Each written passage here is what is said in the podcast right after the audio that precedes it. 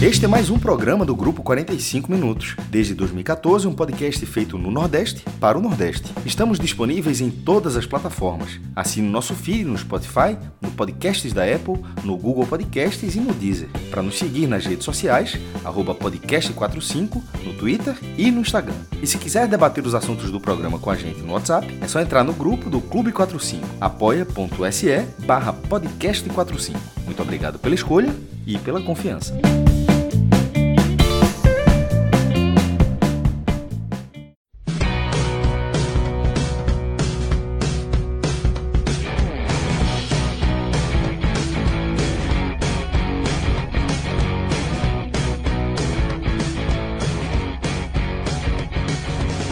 Fala galera ligada no podcast 45 minutos. Estamos começando aqui mais uma gravação de um telecast nesse domingo que foi é, on fire aí. O podcast tá um e 45 minutos aí botou muito programa no ar e esse é mais um. A gente vai analisar aqui o empate do Fortaleza com o Grêmio lá no Rio Grande do Sul. Eu tô com o Thiago Minhoca, com o JP, nosso João Pedro Pereira, além de Rodrigo Carvalho nos trabalhos técnicos. Antes da gente entrar é, definitivamente nesse empate do Fortaleza, é, lembrar para vocês do Esporte da Sorte, esportedasorte.com. Se você quiser é, entrar lá, você gosta desse mundo aí de apostas esportivas, é, dê uma entrada no site dos caras, que realmente tem uma gama gigantesca de jogos. Então é só você, se você gosta, você vai entrar lá, você já vai se familiarizar com o formato com que eles se apresentam lá no site. Então é só entrar, você vai buscar jogos do Campeonato Brasileiro, campeonatos internacionais, tem de tudo. Entre lá, esportedasorte.com, dê essa moral, entre lá e faça suas apostas. Mas vamos embora, vamos começar já de vez a falar desse Grêmio 1, Fortaleza 1, Minhoca. É, queria a tua análise inicial dessa partida e o quanto esse ponto foi comemorado ou voltar para casa sem os três, com dois a menos ali, porque o Fortaleza estava vencendo a partida, é, foi mais lamentado. Como é que foi esse, esse ponto? Pesou como na balança aí do Fortaleza? Fala Lucas, JP, Rodrigão, é, para todo mundo estar tá acompanhando mais um telecast aí de jogo do Fortaleza, né? Esse empate, Lucas, ele é um empate, eu acredito que valioso, porque historicamente o Fortaleza nunca nem tinha pontuado lá, né, na Série A. Todos os jogos quando foi lá, Olímpico, no ano passado, que nem foi na Arena do Grêmio, acho que foi em Caxias do Sul, não estou bem lembrado. O Fortaleza sempre perdeu lá, né? Ano passado ele tomou o gol já no finalzinho, estava empatando e acabou deixando escapar o ponto lá. E essa partida, ela queira ou não, ela tem uma associação com as partidas anteriores fora de casa.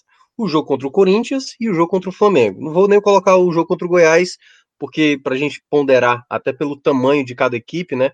Vou tentar associar com esses dois jogos uh, de Corinthians e Flamengo, porque imaginava-se, poderia se imaginar que o Grêmio poderia poupar né, para esse jogo, mas não poupou e acabou colocando um time considerado o possível né, do principal. Então, esse empate ele acaba sendo valioso pelo contexto das últimas partidas, porque o Fortaleza poderia ter vencido o Corinthians, não aproveitou, e no jogo que ele foi tentar ser ousado, que foi contra o Flamengo, né? Ele foi para cima e tomou aquele gol no finalzinho, acabou perdendo. E a gente não viu isso. Nos minutos finais, era um Fortaleza entendendo que não conseguia mais atacar, que estava realmente com dificuldades, e o Rogério Ceni preferiu garantir o ponto, né? É, é, claro que poderia ter conseguido um resultado melhor, mas se você olhar no geral, foi um resultado que a torcida talvez comemore pelo, pelo que foi exatamente o jogo. Teve momentos que foram mais difíceis, outros que o Fortaleza teve possibilidades de ampliar o placar, mas no saldo geral, eu acho que é um resultado positivo, até porque uh, a sequência do Fortaleza ela é pesada. Primeiro, né, enfrentar o Grêmio. Aí vai passar uma semana, o Fortaleza não joga na Copa do Brasil no meio de semana, só vai entrar mais à frente. É, vai enfrentar o Inter, né, vai receber o Inter, que é o atual líder, e depois sai para enfrentar o Santos na Vila Belmiro, que é um jogo chatíssimo. Então, devido à sequência ruim, ter esse ponto é muito importante. Claro, tentar buscar mais pontos nas próximas duas rodadas também acaba ajudando bastante para o que, é a meta do Fortaleza inicial, que é a permanência, e aí depois, quem sabe, buscar algo maior. JP, é, como é que se construiu esse, esse ponto do Fortaleza? Esse jogo que o Fortaleza sai na frente com o gol de Oswaldo, é, depois leva o um empate com um pênalti cobrado por Diego Souza. Já na segunda cobrança, né, ele, per ele perde a primeira, o Grêmio faz o gol, mas o, o juiz acaba mandando voltar por conta de invasão dos dois times. É, como é que foi essa construção desse ponto do Fortaleza? O que é que fica de positivo, o que é que fica de preocupante? Fala Lucas, Minhoca, é, Rodrigão aí nos trabalhos e todo mundo que estiver ouvindo aqui esse tele. É, eu começo, a, abro esse tele falando mais ou menos um, um, ponto aí que Minhoca trouxe, né, que é desses confrontos contra, fora de casa contra os times maiores, digamos assim, né, porque a gente, lógico, a gente cobre aqui o Fortaleza tudo, mas a gente sabe que Flamengo, Corinthians e Grêmio e ainda mais cada um desses times jogando na sua casa, o Fortaleza aí como visitante, né, sabemos que são times maiores e que ninguém, na prática, ali na hora de. Na, prática, não, na, na, na teoria, na verdade, na hora que você vai fazer um planejamento de campeonato, dificilmente você traça pontos ali, você bota como garantia. Lógico, o jogo é jogado, você vai para o jogo para disputar, vai estudar o adversário, vai ver o que tem de melhor, vai montar estratégia mas na teoria, a gente sabe a dificuldade que é pontuar nesses estádios contra esses times. E aí o Fortaleza mostra uma ótima postura contra o Corinthians, né? E a gente já falou muito aqui que poderia, deveria ter vencido aquele jogo. Mostra uma ótima postura e, e um ótimo jogo contra o Flamengo, e a gente também fala que poderia ter pontuado ali, não tivesse um vacilo. E hoje, mais uma vez, também mostra uma ótima postura e na minha visão, um a um foi um resultado ok, aceitável. Né? Acho que se, se a gente pode falar de justiça no futebol, para mim foi o resultado mais justo. Mas é, deixa também uma esperança de que se não tivesse acontecido uma falha ou outra, um, errinho ou outro aqui e ali, a gente vai falar disso mais para frente, do pênalti e tudo mais, o Fortaleza também poderia ter saído com um resultado melhor. É, o time foi, desde o começo do jogo, entrou numa postura que vem me agradando muito, que é saber que o adversário vai ter a posse de bola, pelo menos nesse começo, mas também não abrir mão de jogar. E aí, logicamente, quando não tiver com a bola, se defender muito bem. E o Fortaleza tem feito isso em todos esses jogos, seja Corinthians, seja Flamengo, e seja hoje que é o nosso foco contra o Grêmio. Começou a partida de forma muito interessante, ali por volta dos 15 minutos. Eu tenho, eu tenho essa mania, quando eu vou acompanhando algum jogo, a cada 15 minutos eu abro ali o, o aplicativo de, de estatísticas e vou tirando print, né, para depois estudar, para poder salvar, ver como foi, fazer uma leitura dividindo a cada 15 minutos aí no primeiro tempo e no segundo. E ali aos 15 minutos do primeiro, o Fortaleza tinha apenas 30% da posse de bola. Mas não eram 30% porque o time estava é, pegava a bola e estava se desfazendo dela. Não, era uma posse de bola que, quando você conseguia, deixava a posse com o Grêmio, se defendia, quando recuperava, seja um tiro de meta, seja uma defesa de Felipe Alves, seja um desarme ou interceptação, o time fazia essa bola circular. Então, os zagueiros foram bem acionados, os volantes foram bem acionados, e deu para ver claramente que o jogo, mais uma vez, era com o lado do Oswaldo. É, Oswaldo vem atuando ali, né? Não é nada novo, pela ponta esquerda. E ele buscava muito as costas do lateral Orejuela, que, como a gente sabe, é um cara de, de bons apoios ofensivos, é, é forte para conseguir essa subida e essa descida, mas Oswaldo também tem a sua velocidade, tem o seu 1 a 1 muito bom. E, e aí o Fortaleza buscou explorar isso muito bem. E para mim o grande, a grande demonstração disso é logo aos três minutos de jogo, quando o próprio Orejuela tenta dar um, um, um banho né, em, em, David, e o David, com a sua força física, com a altura que ele tem, consegue roubar essa bola ali no alto, já aciona o Oswaldo, e Oswaldo sai ali num contra um lateral contra o goleiro Vanderlei, e, e acaba tendo uma boa finalização, o goleiro faz uma defesa, vai para escanteio e o Fortaleza já cria ali sua primeira boa chance logo aos três minutos. E aí a partida vem se desenrolando dessa forma como eu falei, o Grêmio com bola, mas o Fortaleza sem abrir mão. E aos 17, né, também um escanteio, o Oswaldo vai lá e cobra. É, depois a bola é rebatida, acaba sobrando para ele também lateralmente ali, né, um pouco mais na quina da área, e ele faz é, esse cruzamento visando o David na área, mas o David não consegue desviar e para felicidade, né, que não acontecesse esse desvio, a bola vai diretamente para o gol e é 1 a 0. E aí o Fortaleza tem esse resultado em mãos, digamos assim, tem um jogo ainda mais confortável de continuar tirando espaços, porque a gente tem um costume muito de falar que o Fortaleza é um time que gosta de ter a bola, gosta de criar, usa o goleiro, usa o goleiro avançado, mas o Fortaleza também é um time que sabe se defender muito bem. Fortaleza também é um time que consegue se impor quando não tem bola. E o primeiro tempo, a tônica do gol, que foi que saiu aos 16 minutos, né? Vai até o minuto 45, 47, na verdade, com, com os acréscimos, dessa forma. Fortaleza defendendo muito bem, controla a área. É, Diego Souza não apareceu muito, o Diego Souza na figura do centroavante. Os alas, os pontas do, do Grêmio, que são dois jogadores de muita qualidade, com Everton Cardoso e Alisson, também não aparecem muito.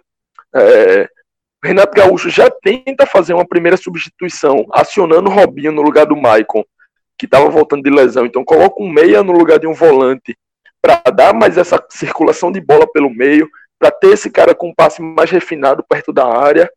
E mesmo assim, o Grêmio quase não consegue produzir nada. E aí volta para o segundo tempo e é difícil julgar como seria essa postura quando logo aos um minuto né, no primeiro minuto ali, a bola, o jogo ainda estava frio, entrando ali, uma bola sem muito perigo. Quinteiro comete um pênalti que, na minha visão, foi bem infantil. Essa foi a minha leitura. Né? E aí a gente já viu muita gente discutindo, teve lá no grupo, teve no Twitter, dizendo que não foi pênalti, que não tem toque. Na minha visão, é um pênalti, na verdade, na minha visão, é um pênalti bem claro, porque o Quinteiro dá margem. Quando ele faz o apoio nas costas do jogador estica o braço, ele dá margem para o juiz marcar. Você pode achar que não foi suficiente, você pode achar que, que o toque não era isso tudo para derrubar, mas o movimento, e a imagem é bem clara, do braço dele é, fazendo esse empurrão, e aí o jogador cai. É a experiência, é o cara que vai ali cavar. Então, não dá muito para brigar com a imagem. Acho que é mais ou menos o que aconteceu no pênalti de Gabriel Lacerda contra o Atlético Mineiro. Gabriel Lacerda, zagueiro do Ceará, né? O rival aí. Então acredito que a maioria das pessoas tenham visto. Para mim são jogadas semelhantes, jogadas que acabam destruindo, digamos assim, uma tática, uma estratégia do time de se defender. E aí também numa polêmica, o pênalti é mandado voltar, né? Diego Souza perde, Felipe Alves, que já vou dar um spoiler, para mim foi o melhor da partida, faz uma defesa no rebote o, o jogador do Grêmio, Luiz Fernando, consegue entrar sozinho e fazer o gol, mas o juiz capta uma, uma invasão dupla ali, manda o pênalti voltar, e aí Diego Souza também faz o empate. E aí, para mim, depois do empate, logo nesse comecinho, apesar de que o empate ter saído só os seis minutos depois de toda a polêmica, o Fortaleza não consegue se encontrar tão bem no segundo tempo como vinha sendo no primeiro. Foi um time que teve mais a bola, foi um time que se abriu mais, foi mais exposto. E aí o Grêmio passou a criar chances, passou a chegar fácil, digamos assim, na área do Fortaleza e obrigou o Felipe Alves a fazer várias defesas. Então, essa foi a tônica da partida. Né?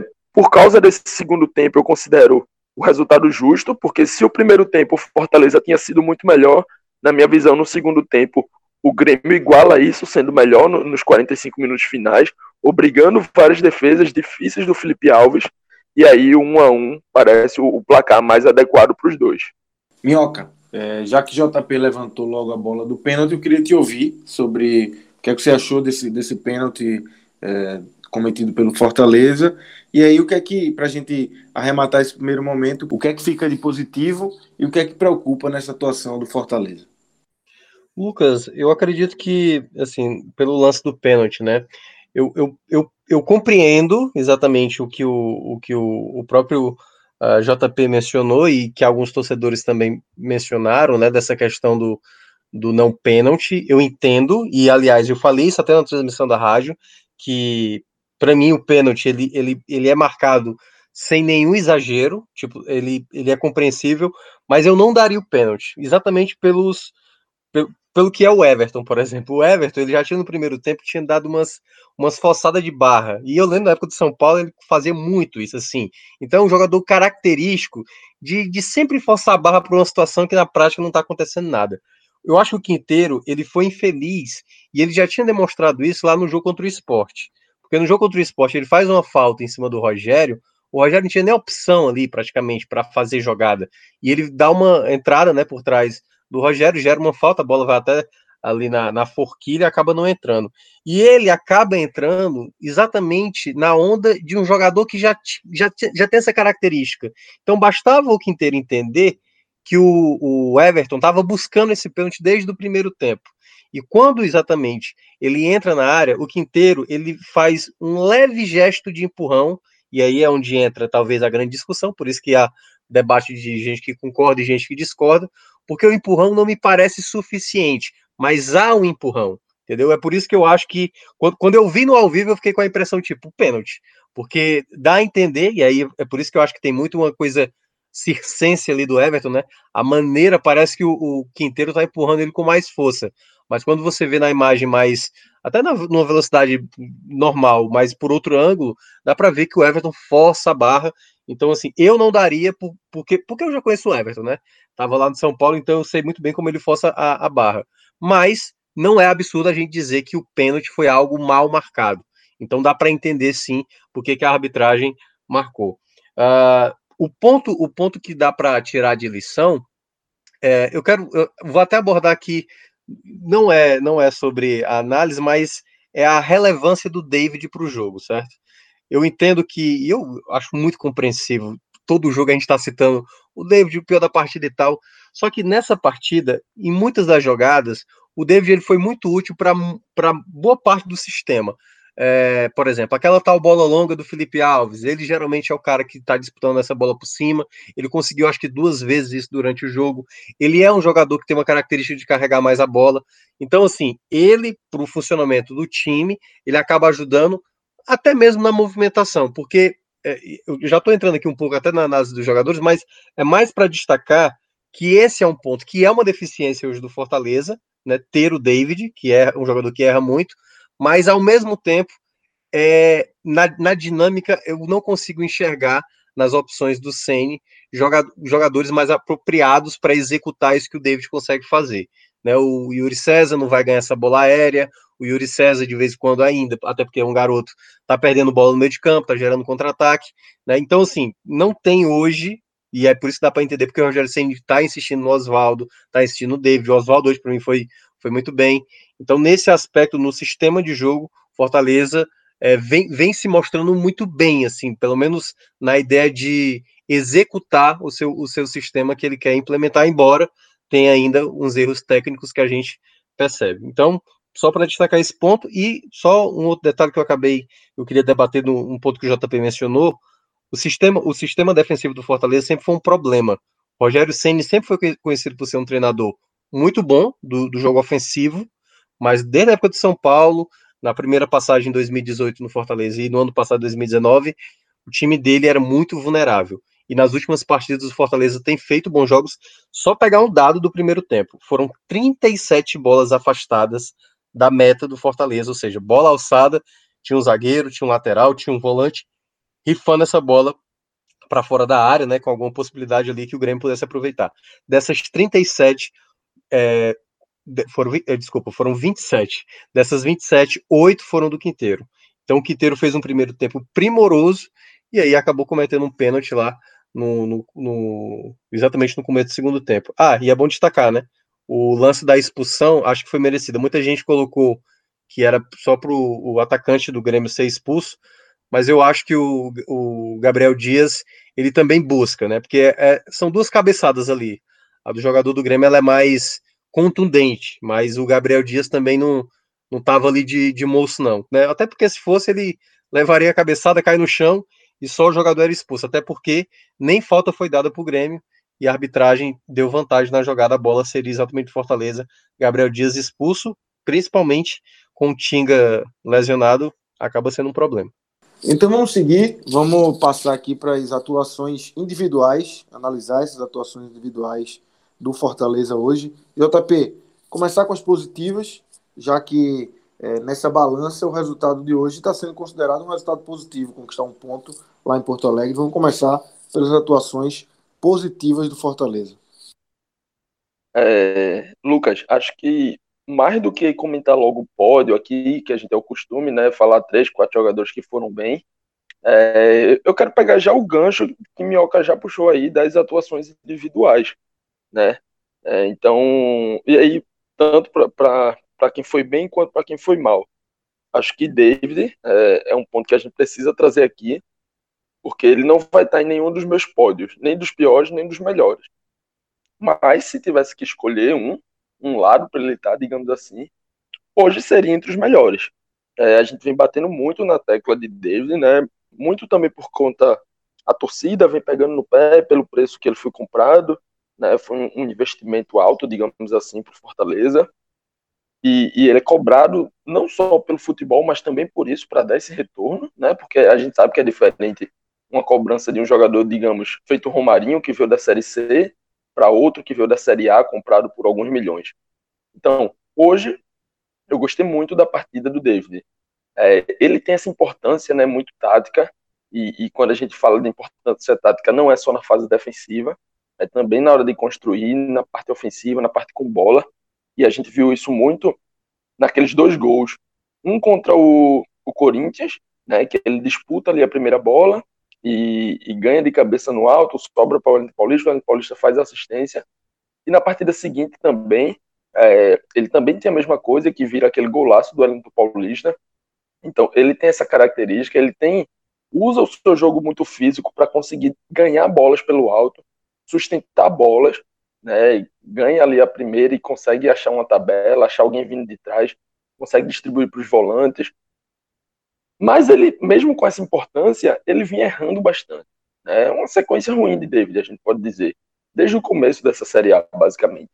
Mas hoje, eu gostei muito. Acho que, além dessa importância da, do que Roger Senna imagina ele fazendo, ele conseguiu fazer bem. Ele distribuiu muitas bolas. Né? Na parte do meu comentário, lá no começo, eu falei da bola que o Fortaleza teve do Oswaldo no um contra um com o Vanderlei, logo aos três minutos, e foi uma bola que o David ganhou, né? O Orejuela tenta dar um banho nele, ele ganha e encontra o, o Oswaldo fazendo a ultrapassagem. Então acho que isso tudo precisa ser considerado. Quando a gente está aqui para falar mal, para dizer que David merece o banco, para dizer que vale um teste no Yuri César, e, e, o torcedor também tá, tá nessa, né? Eu tenho uma mania de estar tá sempre olhando as redes sociais, olhando os comentários na, nas postagens oficiais do clube. É, e o que mais se vê na escalação é: eita, David titular, perdemos. Eita, David titular, um a menos. É, tá sendo normal isso, tá sendo corriqueiro. Mas hoje, eu acho que se, você, se alguém pensa dessa forma, se alguém acha que David foi um a menos, foi um, um, um cara que prejudicou em campo, eu vou discordar muito. E aí eu acho até que Roger Senna errou quando tira David de campo. Né? Depois das expulsões, é, rolou muita coisa, lógico, foi o lateral, foi uma hora que Roger Senna estava preparando uma substituição tripla, e aí ele tem que mudar, segura uma, traz outro jogador para cobrir ali a lateral, acaba entrando Marlon, depois entra Derlei, porque nem tinha lateral direito reserva no banco, né? O Tinga tá lesionado. Né? Muda a dinâmica e acaba que David foi um dos caras que saiu nessas substituições.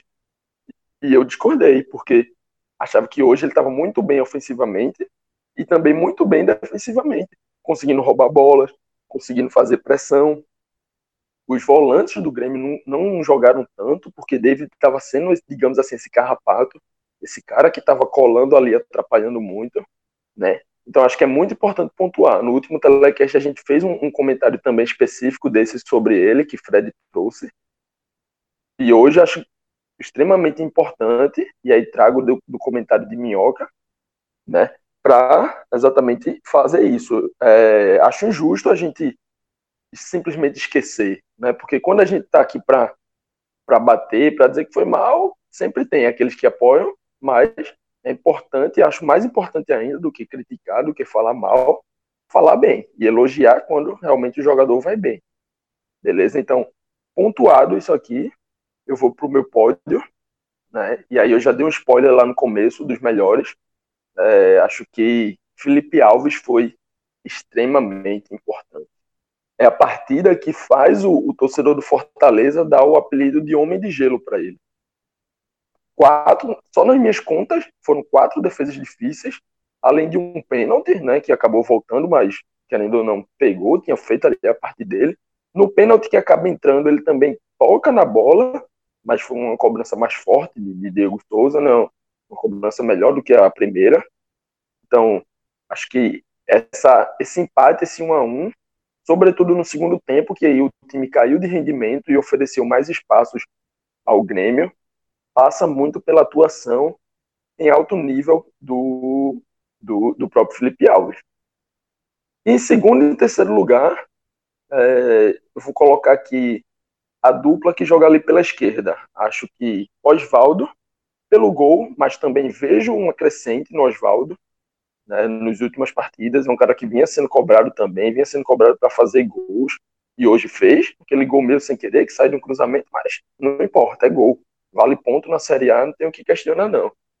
Acho que fez uma boa partida, e o lateral esquerdo, Carlinhos, também, na minha visão, fez a parte dele. É, a gente, eu, eu tenho um pezinho atrás ali com o Carlinhos, porque ele é um cara muito baixo, e às vezes a gente fica achando que ele pode ser explorado ali, uma bola alta contra ele. Mas desde a partida do esporte, ele vem sendo sólido ali, naquela.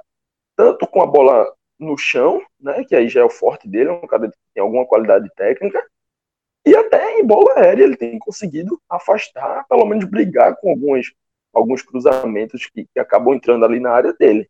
Então é mais um cara que acho importante pontuar. E eu, eu, disse lá no começo que não ia citar o David, mas é, faço a menção honrosa aqui para a partida dele hoje. Acho que Minhoca pode trazer talvez mais algum nome aí pra gente pro nosso pódio.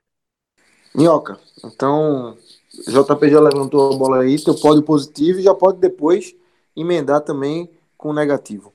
É, o assim, do, dos pontos positivos, assim, para mim claramente ficou aí destaque mesmo para o Felipe Alves. É, mais um jogo fora de casa, né? Que ele defende o pênalti, manda voltar, e aí é bom até destacar, né? Alguns torcedores podem dizer, ah, o jogador do Grêmio invadiu, na verdade foi invasão dupla, e por isso que mandou voltar e o VAR.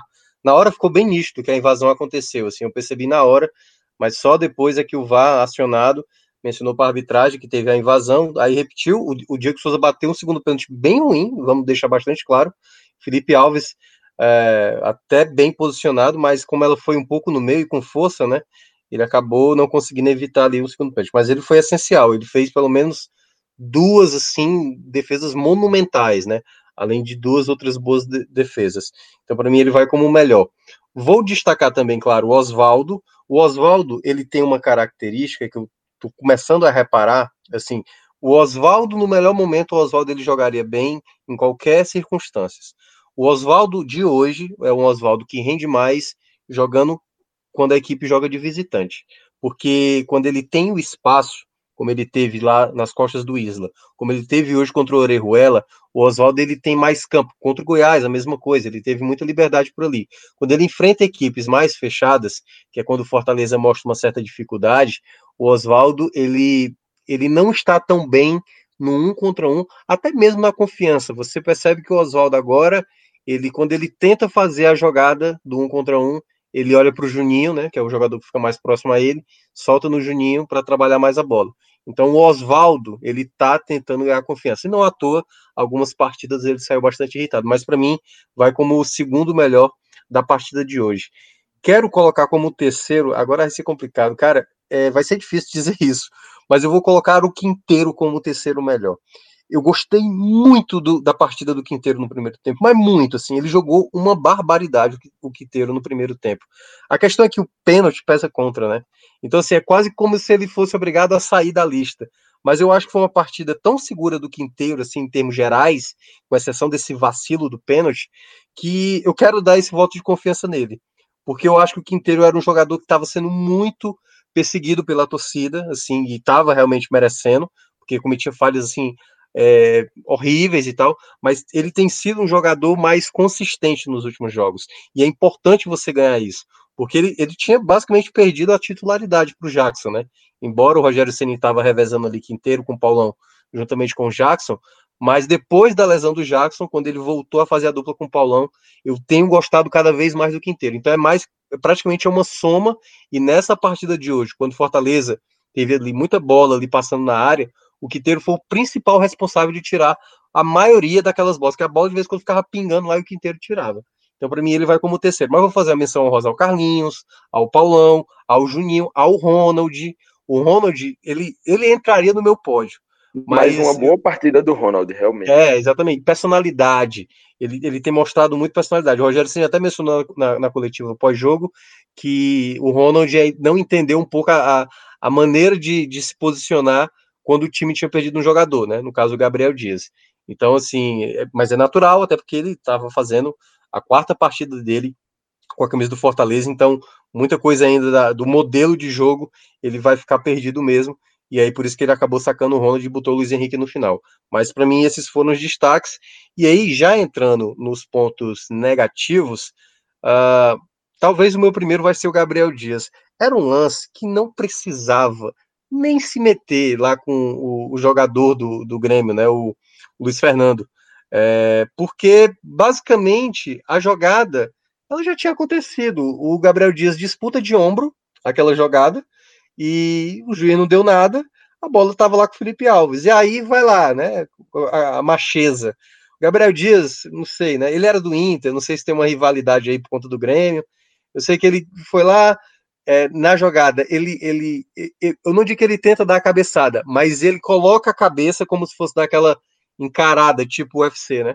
E aí, na hora que ele bota a cabeça, o jogador do Grêmio, né? Ele até coloca de maneira mais ressaltada, e aí os dois ficam ali no bate-boca, cada um é, fazendo mensagem de amor um para o outro, e os dois são expulsos. Então, naquele momento, o Tinga já não podia atuar, né? Porque o Tinga é, tá, teve, teve, lesão, jogou quase que no sacrifício lá contra o esporte.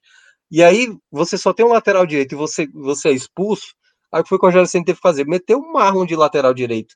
E aí foi um risco que o Fortaleza acabou passando nos minutos finais. Porque o Marlon não é da posição, ajudou, e eu acho que até conseguiu executar bem, conseguiu tirar algumas bolas, mas para mim o Gabriel Dias poderia ter comprometido exatamente o jogo do Fortaleza, porque é o tipo da jogada que não precisava nem se meter naquela confusão. Se o, cara lá estava irritado, deixa o cara falar. Se o cara quiser agredir, assim, tenta se defender ou, né, leva a cabeçada, cai no chão, simula ali, sei lá, faz alguma coisa para tirar o cara do jogo. Mas o Gabriel Dias eu achei que foi muito inocente nessa jogada. Vou listar o Elton Paulista, talvez não tenha tido uma boa participação no jogo, foi um pouco sumido. E acho que basicamente esses dois. Acho que o, o Yuri César entrou, mas mais uma vez ele não entrou causando muito efeito. Eu acho que é um ponto a, a, a entender também o porquê que o David segue titular. Porque quando o Bruno César, o Yuri César, desculpa, ele, ele tem entrado nos últimos jogos, ele não tem causado tanto efeito como causou quando ele ele estreou com a camisa do Fortaleza. Então, esses são os meus destaques negativos. Já emendando aqui, né? É... Vou, vou dar o spoiler, Minhoca. Eu vim determinado a colocar Quinteiro como o pior, por conta do pênalti. Mas a sua explanação, e aí eu recapitulei aqui o primeiro tempo, né? Realmente foi um primeiro. É porque é o seguinte: é aquele primeiro tempo que o cara tá entre os melhores né? Não sei vocês, mas eu vou assistindo a partida e quando é um intervalo ali eu já penso um, um pódio é, inicial e tal.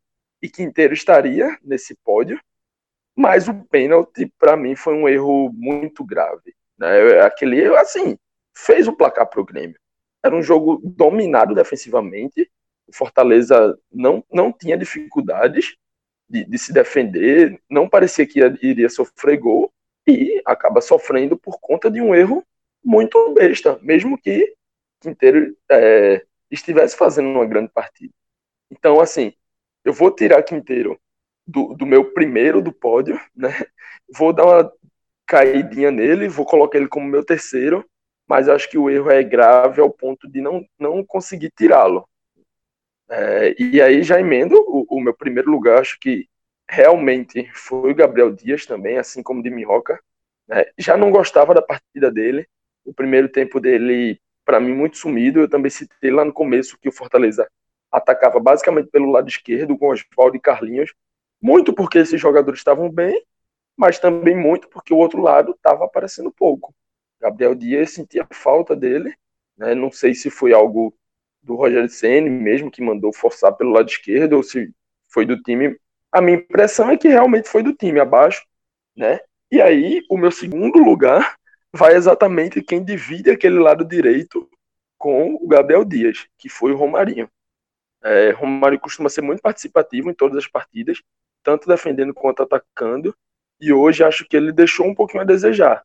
Defendeu até bem, né, conseguiu acompanhar bem ali o Cortez, tirar alguns espaços, dobrar marcações, mas principalmente com bola ele apareceu pouco.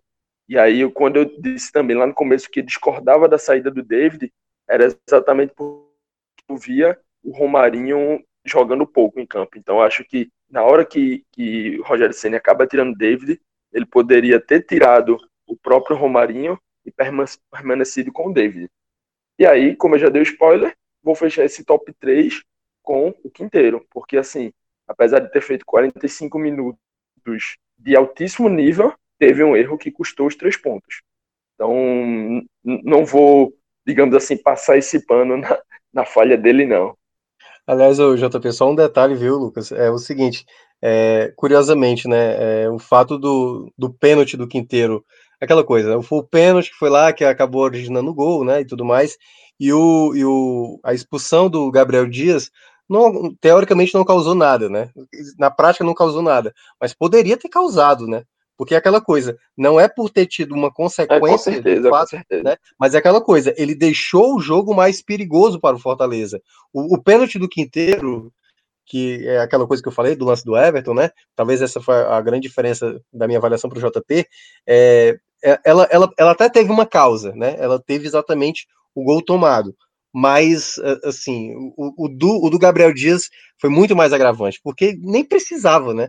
Então, assim, ele poderia ter comprometido exatamente mais um ponto para o Fortaleza, embora a consequência não tenha sido acontecido. E o, um detalhe que eu acabei esquecendo, o, o, o JP tinha mencionado, porque pode ter torcedor, viu, Lucas, dizer assim, como assim, cara? Como é que tem três posições e o David não entra, né? Como a gente já explicou aqui o, o motivo.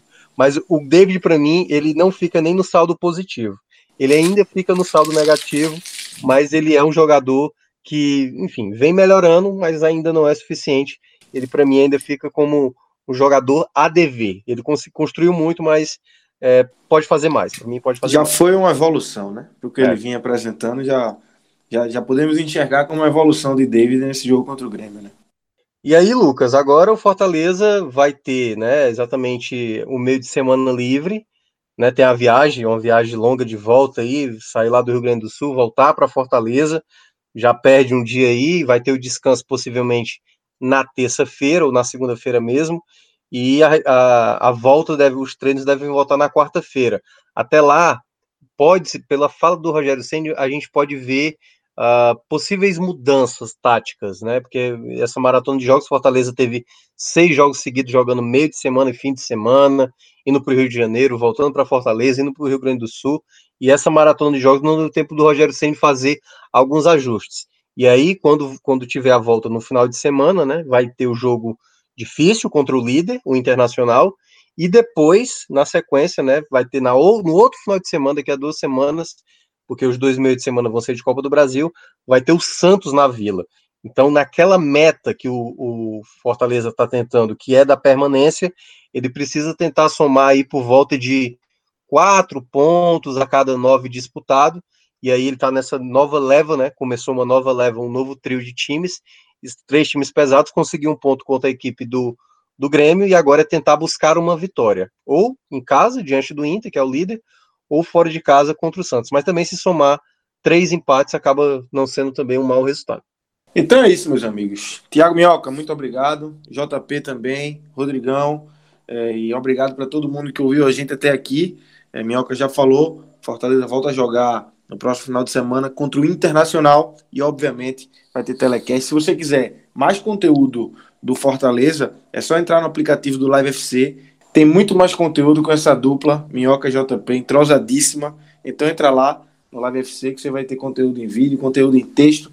E, obviamente, segue com a gente aqui no podcast 45 Minutos, que a gente está sempre colado ao lado do Fortaleza. Valeu, galera! Um grande abraço.